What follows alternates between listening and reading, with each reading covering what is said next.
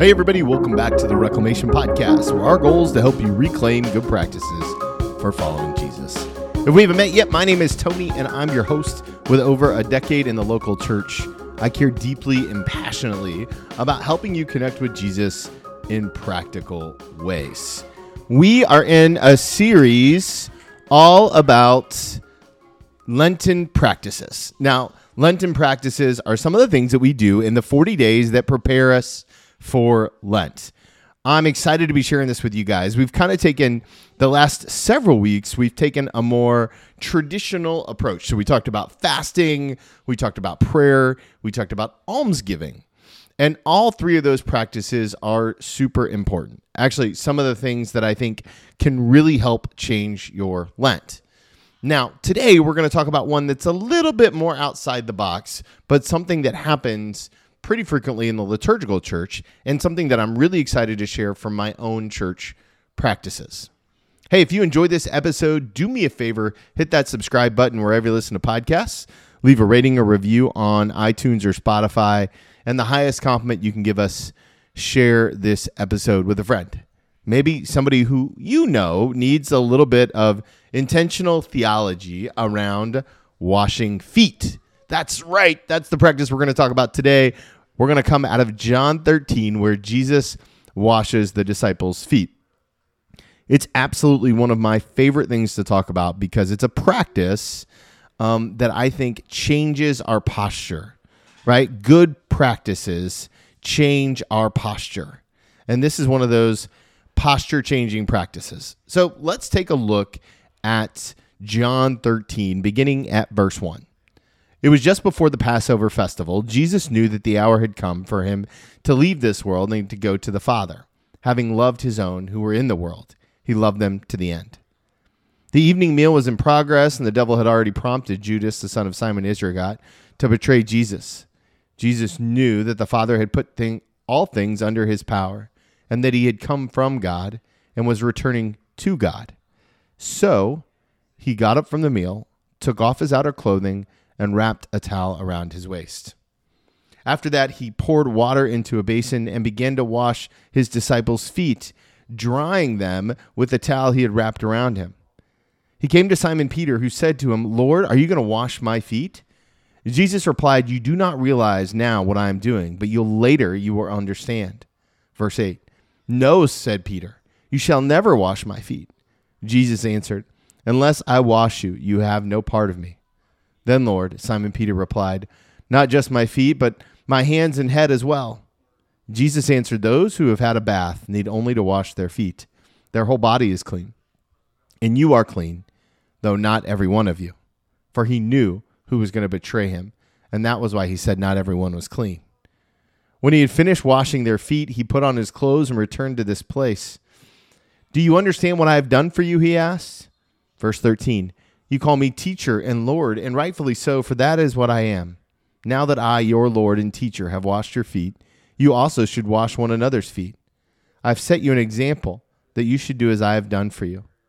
Very truly I tell you, no servant is greater than his master, nor is a messenger greater than the one who sent him. Verse 17 Now that you know these things, you will be blessed if you do them.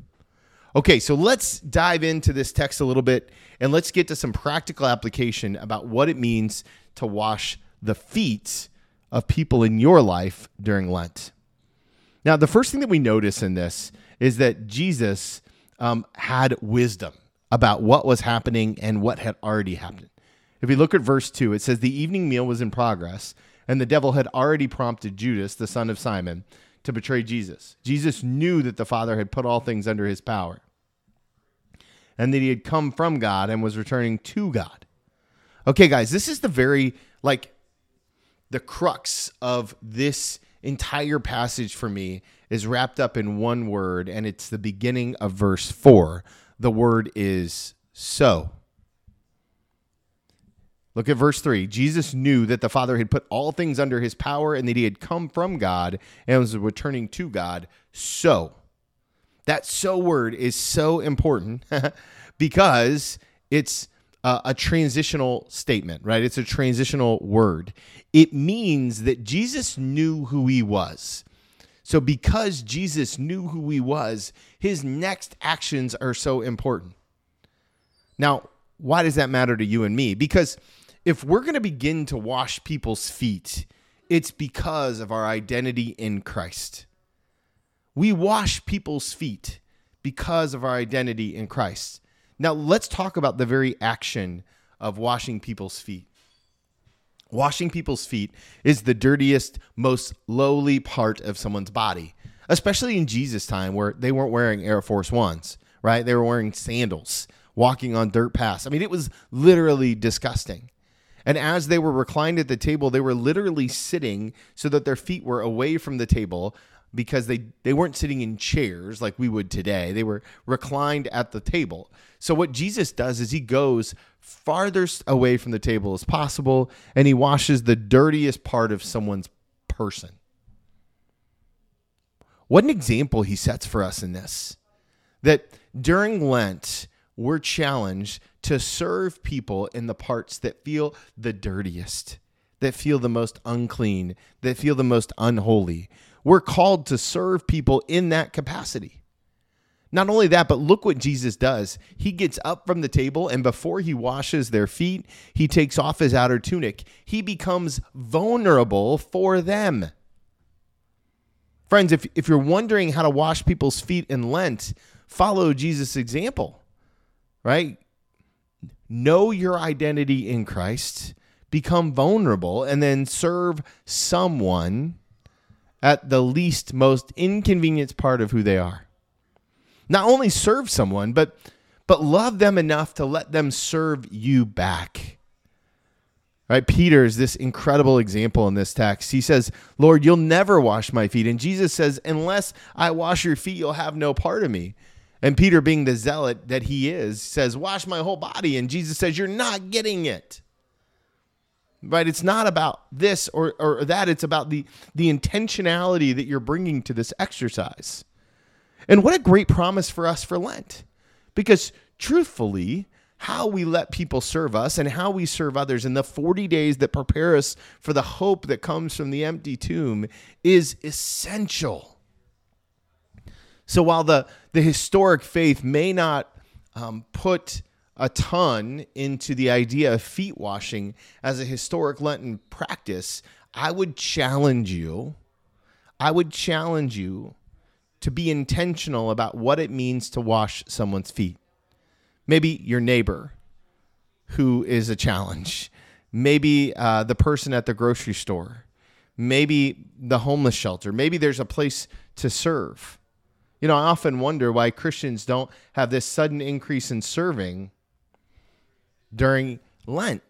This is such a time to kind of pour ourselves out like a drink offering and let the Lord refill us. So I, I don't know where you are in your faith journey. Um, obviously, Lent means something to you if you're listening to these podcasts. I want you to just spend some time wrestling with the question whose feet can I wash this Lenten season? Who can I become vulnerable with? Who can I serve and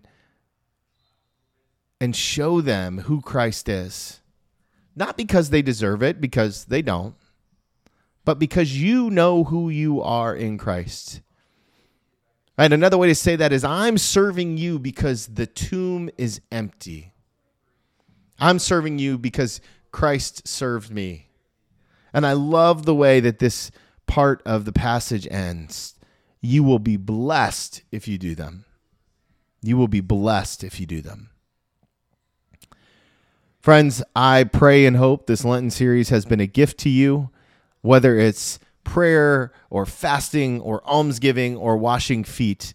The intentional practices that we use as we journey towards the empty tomb is this incredible gift that we give ourselves and we honor God with. So I'm praying for you as we enter Holy Week 2023. And and remember, guys, if you're listening to this and it's not Holy Week, it's okay. You can still do these things. I promise they work regardless of what the calendar says.